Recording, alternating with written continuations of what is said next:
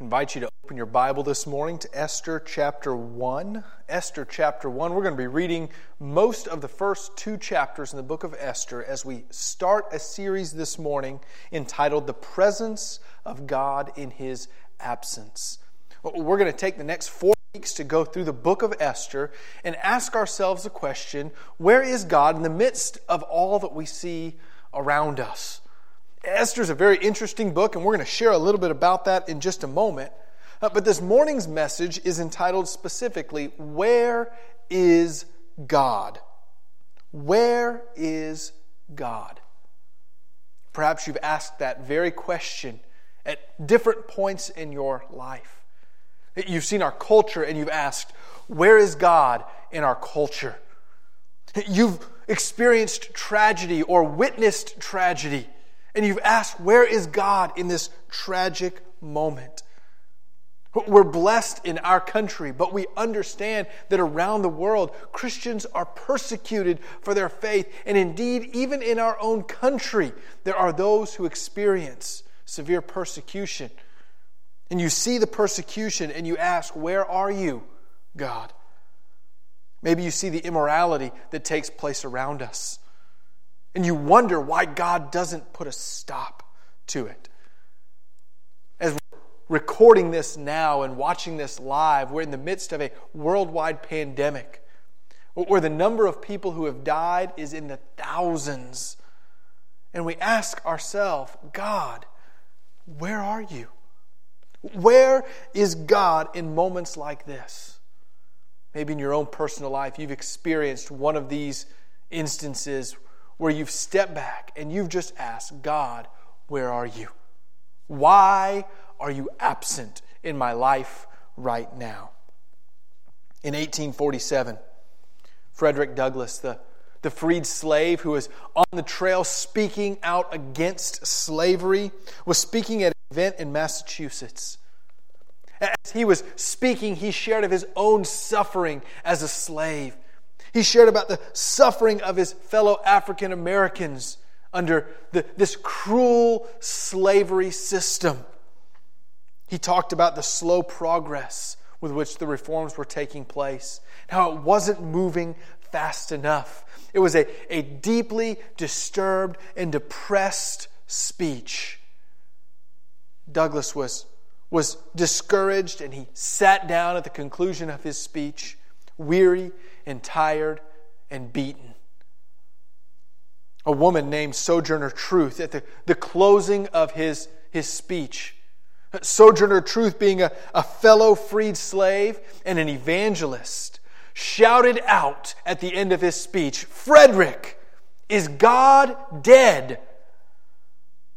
Of course, this was a rhetorical question. Sojourner Truth was a wonderful woman of God, and she knew that God was moving. So she's asking the question not whether or not God is actually dead, but she's asking with all this discouragement, with all that is going on around us, do you think God is absent and unaware? Is he unable? Or is God still in control? The answer certainly to Sojourner Truth, and the answer to you and I today, is indeed God is alive, He is working, and He is moving, even when we cannot see Him. That's what this entire series can be summed up in, that God is present even in His apparent absence. God is moving when we don't see Him moving. God is there when we feel alone. We're going to read through the entire book of Esther over the next 4 weeks. There's going to be a lot of scripture reading, so I hope that you'll have a copy of God's Word in front of you. We'll certainly share scriptures on the screen, but I would encourage you to read through the book of Esther. It is perhaps the most Hollywood of all of the books in the Bible. As we read through the book of Esther, you're going to find things like betrayal. You're going to see alcohol. You're going to see promiscuity. You're going to see very R-rated content. You're going to see twists and turns and deception. You're going to see gore and blood. If they made a movie out of Esther, there is no way it would be suitable for young audiences. You're also going to see drama unfolding, coincidences that are mind-blowing. You're going to see heroes step up. You're going to see faithfulness. You're going to see men doing everything in their power to thwart God's plan. And an amazing woman who steps out on faith and intervenes. You're going to see all of the makings of a great movie and a great play. And so as we read Esther together, I hope that you'll be on the edge of your seat waiting to see what is going to unfold. But Esther is a very interesting book. It takes place during the exile of the nation of Israel. So what had happened several years earlier, much earlier, is the nation of Israel was conquered by Babylon and taken out of the nation and taken into Babylon. Over time, Babylon gets overthrown by the Persians, who is in control right now. And the Persians let some of the Israelites go back home, but not all of them. This story is about a Jewish family, a Jewish community in Susa, in Persia, who had not been able to return home. And it's the way that God uses them to enact His will in the lives of an entire nation. What's really interesting about the book of Esther is that there is no mention of God, Yahweh, or Lord anywhere in the book. The only book of the Bible, all 66 books of the Bible, there's only one, the book of Esther, that never mentions God. There's no mention of Scripture. There's no mention of prayer. There's no mention of any spiritual discipline except for one time when fasting is very briefly mentioned. Elsewhere in the Bible, there are quotes all over from different books of the Old Testament, but Esther is never quoted by any other book of the Bible. Esther herself is not mentioned by anyone else. Never, anywhere, do we see any mention of anything religious having to do with God in the entire book. And so we wonder, why is this book even in the Bible? I mean, isn't the Bible supposed to be about God? And here we see Esther, the book of Esther, not even a breath of who God is. Well, I think the reason why Esther is in our scriptures is because the writer of Esther brilliantly calls on its readers to see God's activity behind the scenes. When you don't see God obviously in front of you, is He still moving? In the book of Esther, there's an emphatic yes, He is. But we're going to take some time, and it's going to take just a little bit of time to read Esther chapter 1 all the way through chapter 2, verse 18. And I want you to read this with me. We're going to read it as it unfolds in the coming weeks. And I want you to listen to the pieces of the story. Sit and soak in what is going on and what is happening as we try to answer the question this morning. Where is God? Read with me in Esther chapter 1, starting in verse 1. Now in the days of Ahasuerus, the Ahasuerus who reigned from India to Ethiopia over 127 provinces, in those days when King Ahasuerus sat on his royal throne in Susa, the citadel, in the third year of his reign, he gave a feast for all his officials and servants.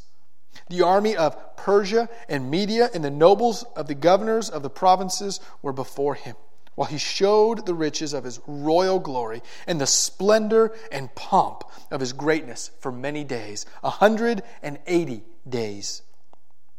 And when these days were completed, the king gave for all the people present in Susa the citadel, both great and small, a feast lasting for 7 days in the court of the garden of the king's palace.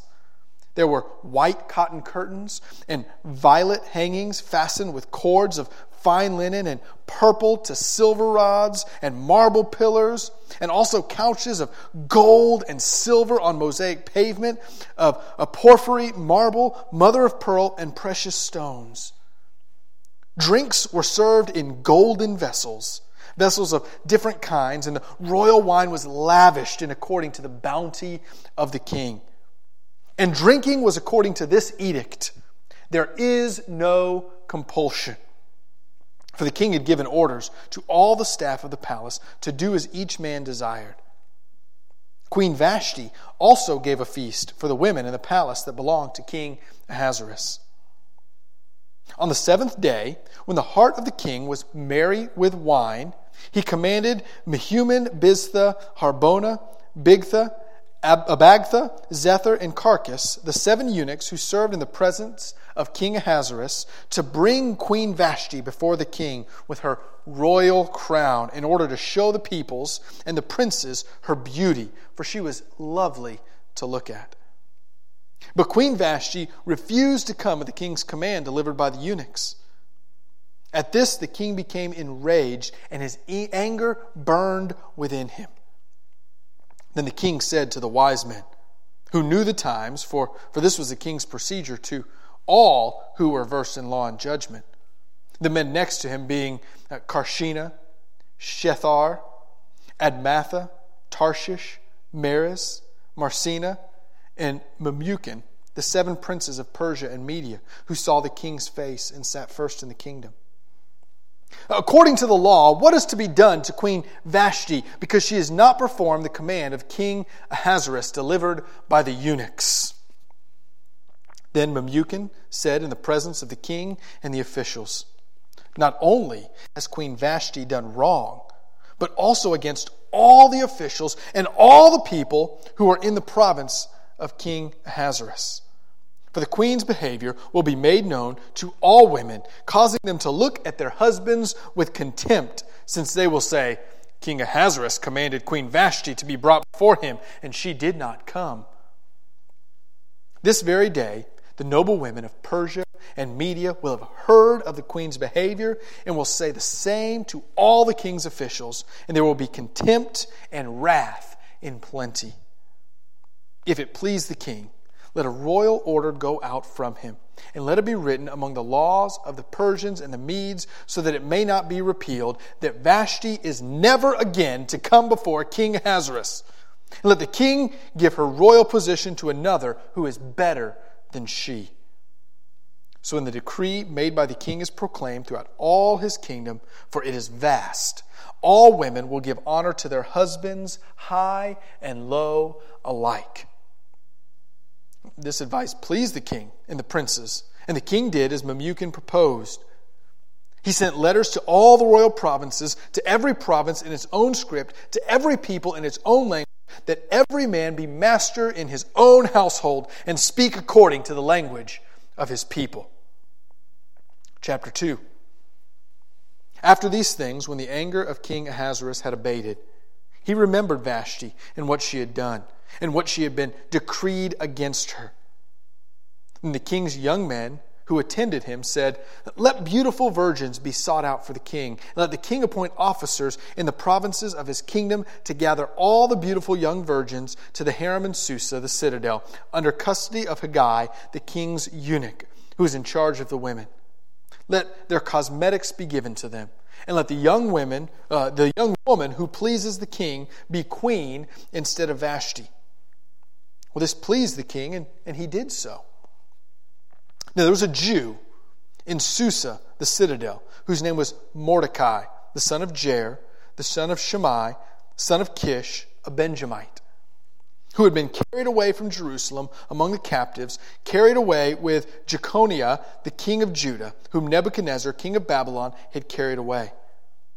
He was bringing up Hadassah, that is, Esther, the daughter of his uncle, for she had neither father nor mother. The young woman had a beautiful figure and was lovely to look at. And when her father and mother died, Mordecai took her as his own daughter. So when the king's order and his edict were proclaimed, and when many young women were gathered in Susa the citadel, in custody of Haggai, Esther also was taken into the king's palace and put in custody of Haggai, who was in charge of the women. And the young woman pleased him and won his favor. And he quickly provided her with cosmetics and her portion of food, and with 7 chosen young women from the king's palace, and advanced her and her young women to the best place in the harem.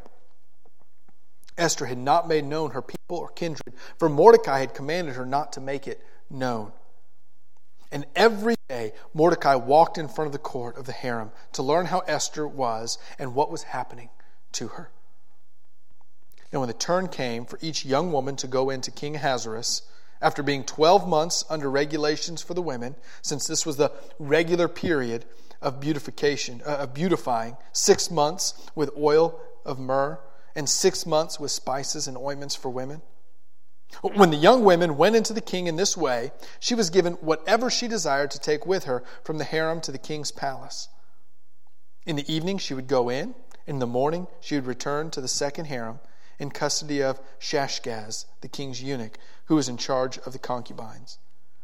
She would not go in to the king again unless the king delighted in her and she was summoned by name. When the turn came for Esther, the daughter of Abihail, the uncle of Mordecai, who had taken her as his own daughter, to go in to the king, she asked for nothing except what Haggai, the king's eunuch, who had charge of the women, advised. Now Esther was winning favor in the eyes of all who saw her. And when Esther was taken to King Ahasuerus into his royal palace in the 10th month, which is the month of Tebeth, in the 7th year of his reign, the king loved Esther more than all the women, and she won grace and favor in his sight more than all the virgins, so that he set the royal crown on her head and made her queen instead of Vashti. Then the king gave a great feast for all his officials and servants. It was Esther's feast. He also granted a remission of taxes for the provinces and gave gifts with royal generosity. These first two chapters have a lot going on and a lot to unpack already. King Ahasuerus was wealthy, was ruling and succeeding, and he held a banquet for 180 days, a lavish festival. And at the end of this lavish festival, for 7 days, he holds a large party in Susa. He calls for his wife, Queen Vashti, to come and entertain everyone with her beauty. You can see the sexist pig that King Ahasuerus is. But Queen Vashti refuses. In his rage, he kicks her out and determines that no one can come before him unless he calls her. Under the advice of his royal advisors, his council, he issues a decree, not because of what Vashti did, but because his advisors, and this is funny, I hope you didn't miss this, his advisors are worried that their wives will hear that Queen Vashti defied the king, and that their wives will start to defy them. Very self-serving. So they issue a decree that every man in all of Persia is master of his own house. This decree goes out to the vastness of the empire. Well, after some time, the king gets lonely. He remembers Queen Vashti, but he remembers he can't call her back. And based on the bad advice of his council again, he decides to bring in all of the young, beautiful women to join his harem. This is not something that you and I would consider a privilege. I do imagine that as he's calling out for all the beautiful young women, it would be a little flattering if they said, "You're beautiful enough to come in," and it would be a little heartbreaking if they said, "I'm sorry, you're just not pretty enough for the king." But I can't imagine that it was an honor to be chosen to be a part of a harem. No, this is not something to be celebrated. Instead, this is something that is heartbreaking. Often Esther is portrayed as one of the first beauty pageants, and certainly that's what it appears to be. But it's not a beauty pageant like you and I would watch a beauty pageant on television. There is no interview section. There is no award given to the contestant who can declare world peace the fastest. There is no evening gown edition.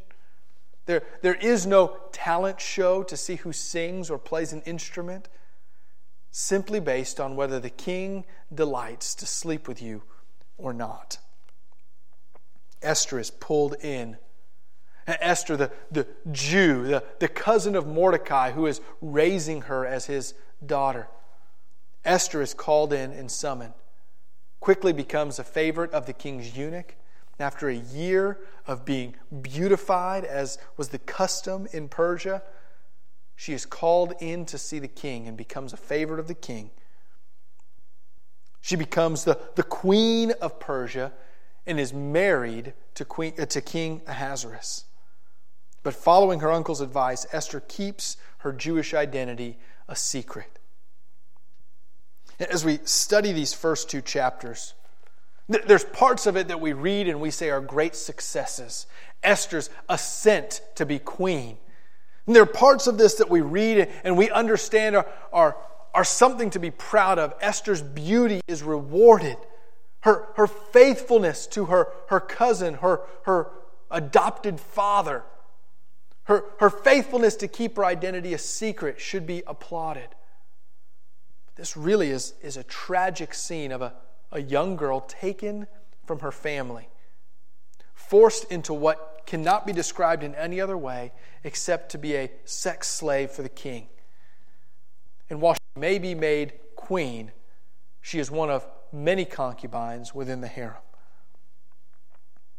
We read this and we wonder, God, why would you allow this to happen? The tragedy of Esther losing her parents, then of her getting stripped away from the only family she knows and being forced to focus only on her outward beauty so that it pleases the king. We wonder why God would allow one of his chosen people of the nation of Israel, a Jew, to have to go through all that Esther is going through. As we're writing down notes this morning, I want you to write down three different things, and you can follow along in your bulletin, maybe write it down on a notepad. The first observation we make when we read these first two chapters is that the silence of God is painfully obvious. Instead of worshiping God, we see the people worshiping King Ahasuerus. You can read about his lavish banquets that he's thrown in verses 4 and in verses 6. There's this repeated emphasis on the greatness of his kingdom. In verse 1, we read about all of the provinces he has. In verse 20, it talks about the vastness of his empire. In verse 22 of chapter 1, we read that this edict goes out to all the many people with all the different languages, emphasizing just how great and vast and varied his empire was. The people are literally bowing down, not to God in worship, but to a king because he gives them wine in golden goblets. No, God is not worshipped. The king is worshipped.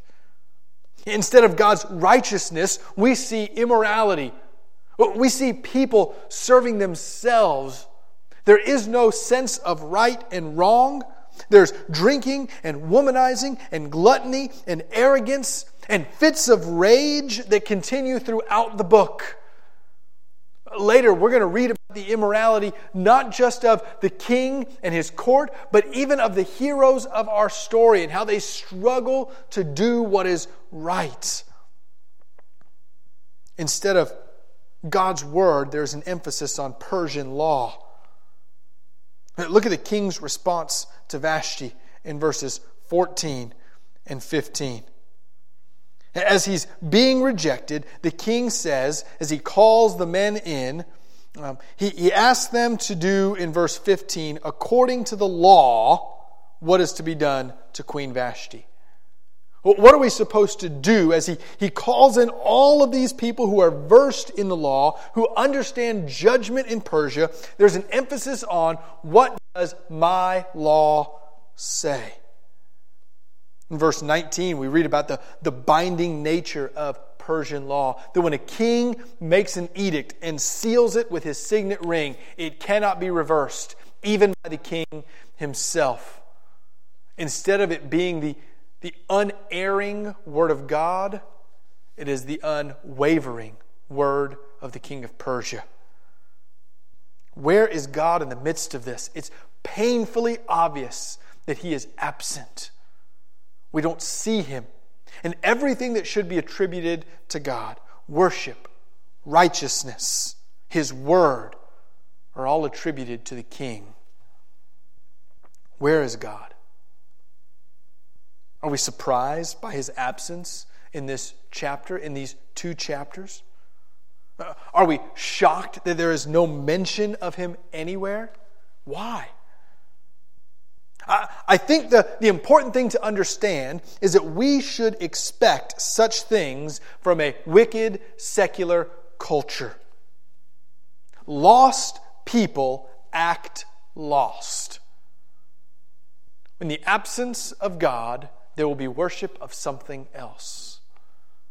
In the absence of his righteousness, there will be immorality that spreads. In the absence of the Word of God, people will turn to something else that they view as binding, typically something self-serving. Just because a lost culture acts like a lost culture does not mean that God is not active. I think that's the second observation we can make, and you can write this down. The absence of God's voice does not equate to the absence of God's action. Let me say that again. The absence of God's voice does not equate to the absence of God's action. As we read all 10 chapters of Esther, we will be amazed at the number of coincidences that take place in this book. But just in these first 2 chapters alone, maybe you missed God's hand moving and working and putting pieces in place. For instance, notice that as many of the Jews returned home, Mordecai and Esther did not. Now, whether it was their choice or whether they were unallowed to go home, we don't know. But God assures that they are in Susa at the time that he desires. Notice that at this same time, it happens to be when Ahasuerus is looking for a new queen. Of all the times in history that he's looking to get married, he already has a wife. God is working behind the scenes to clear that out of the way and make a path for Esther to become queen of Persia. Notice that Esther is favored over all the other women. Do you think that God is absent in promoting Esther to the king? There are hundreds, maybe thousands within the harem. There are enough that when Esther is seen and elevated, she is given 7 other women who now have no chance with the king simply to serve Esther. No, God is moving and putting pieces in place. Even in the midst of all the chaos that's going on, God is doing something. My grandmother used to tell a joke about a man who could not read or write. He worked really hard to find a job and had applied everywhere he could apply to, and no one would hire him because of his illiteracy.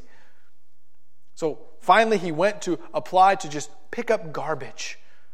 As he applied to be a garbage man, they were ready to hire him. The need was there, and they asked him to sign his contract, to which he told them, I'm sorry, I don't know how to read or write. Like every other job, they passed him up and sent him away. And so the man, not knowing what to do, went to a grocery store and pulled out a nickel and bought an apple. He took that apple outside and started asking people if they wanted to buy an apple for a dime. And he found someone to buy an apple for a dime, and he had doubled his nickel. He went back to the grocery store and bought 2 more apples, to which he also sold for dimes, and repeated that process until he had a fairly successful fruit stand. As his fruit stand gained in popularity and began to grow financially, he was able to purchase a building to open up his own grocery store. And because of his business success, it ended up being one of the most successful grocery stores in the entire country. Well, one day when a delivery man came to deliver a package, he came to the owner of this large chain of grocery stores, gave him his box, and asked him to sign for his package, to which the man replied, I'm sorry, I don't know how to read or write. The delivery man was blown away. He couldn't believe it. He said, can you imagine, with all of your success, opening up all these chains of grocery stores, you are a multi-millionaire. Can you imagine how much more successful you would be if you could read or write? He said, just think about it. Where would you be today if you knew how to read and write?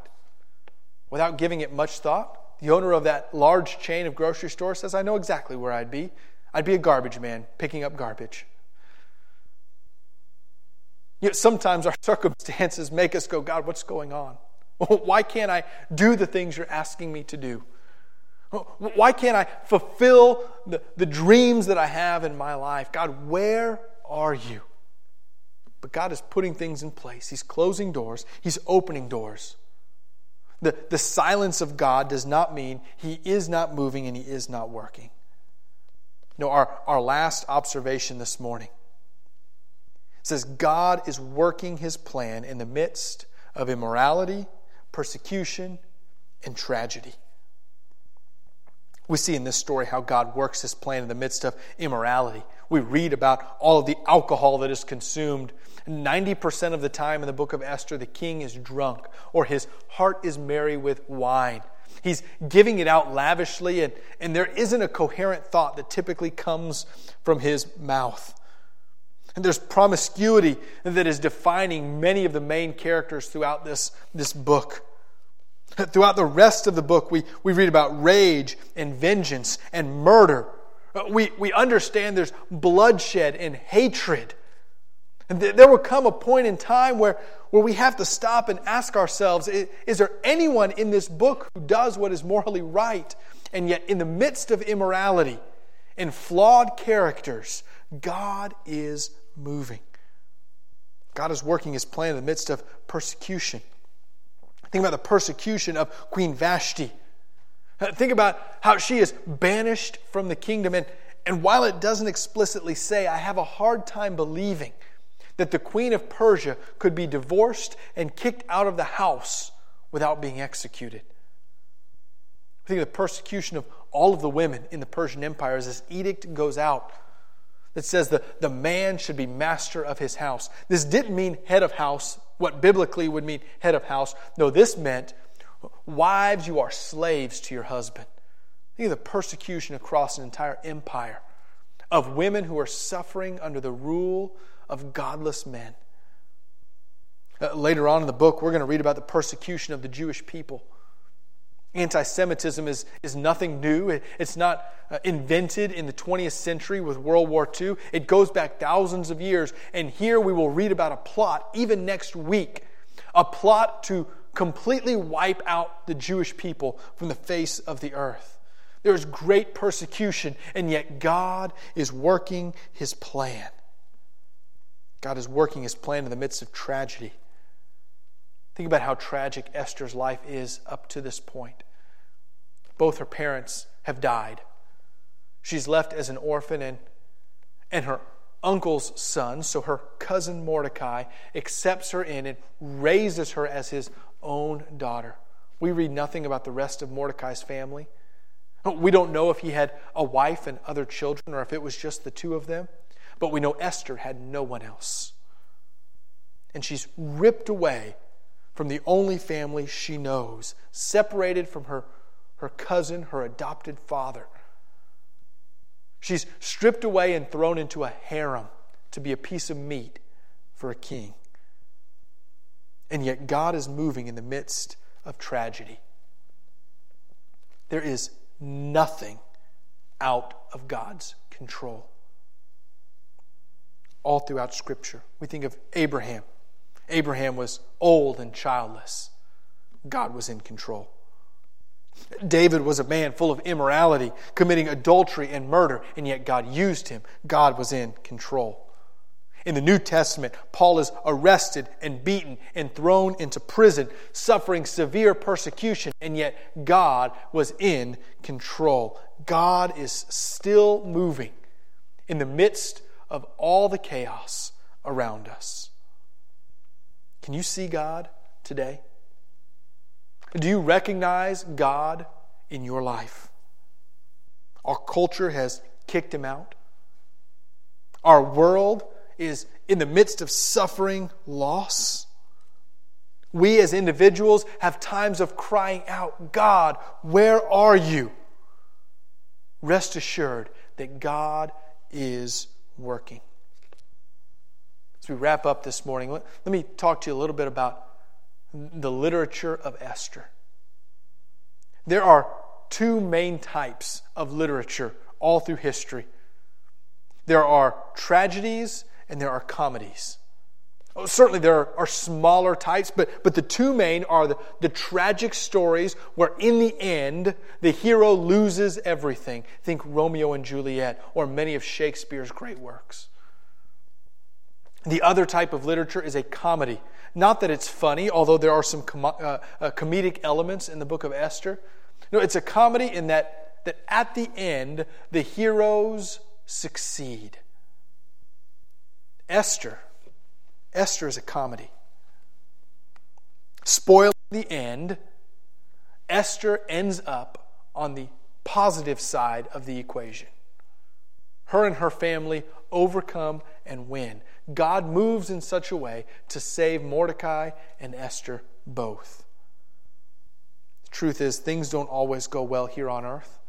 Often our lives seem like a tragedy as things spiral out of control. But we know the ending. We know that God is working towards our ultimate pleasure in Him. And in Christ, even in His absence or His silence, He is moving. And your life in Christ is not a tragedy, it's a comedy. I wonder if you would put your faith and trust in Christ today, knowing that God is working even when you don't see and hear Him. Pray with me. Father, we often find ourselves asking, where are you? Today, many of us in the midst of a pandemic or maybe personal grief and loss in our own lives ask that very question. Remind us, Lord, that your silence does not mean your absence, that you are present and working behind the scenes even when we don't see you. Father, let us put our faith and trust in a God who never abandons us, who always is there for us and is working things so that we will find our pleasure in you. Father, as we ask the question, where is God? Give us a resounding answer through your word to remind us that not only are you present, but you're moving and you're working your perfect plan.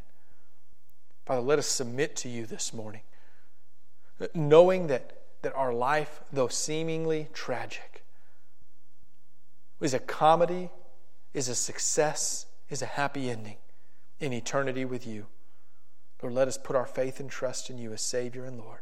It's in your name we pray. Amen.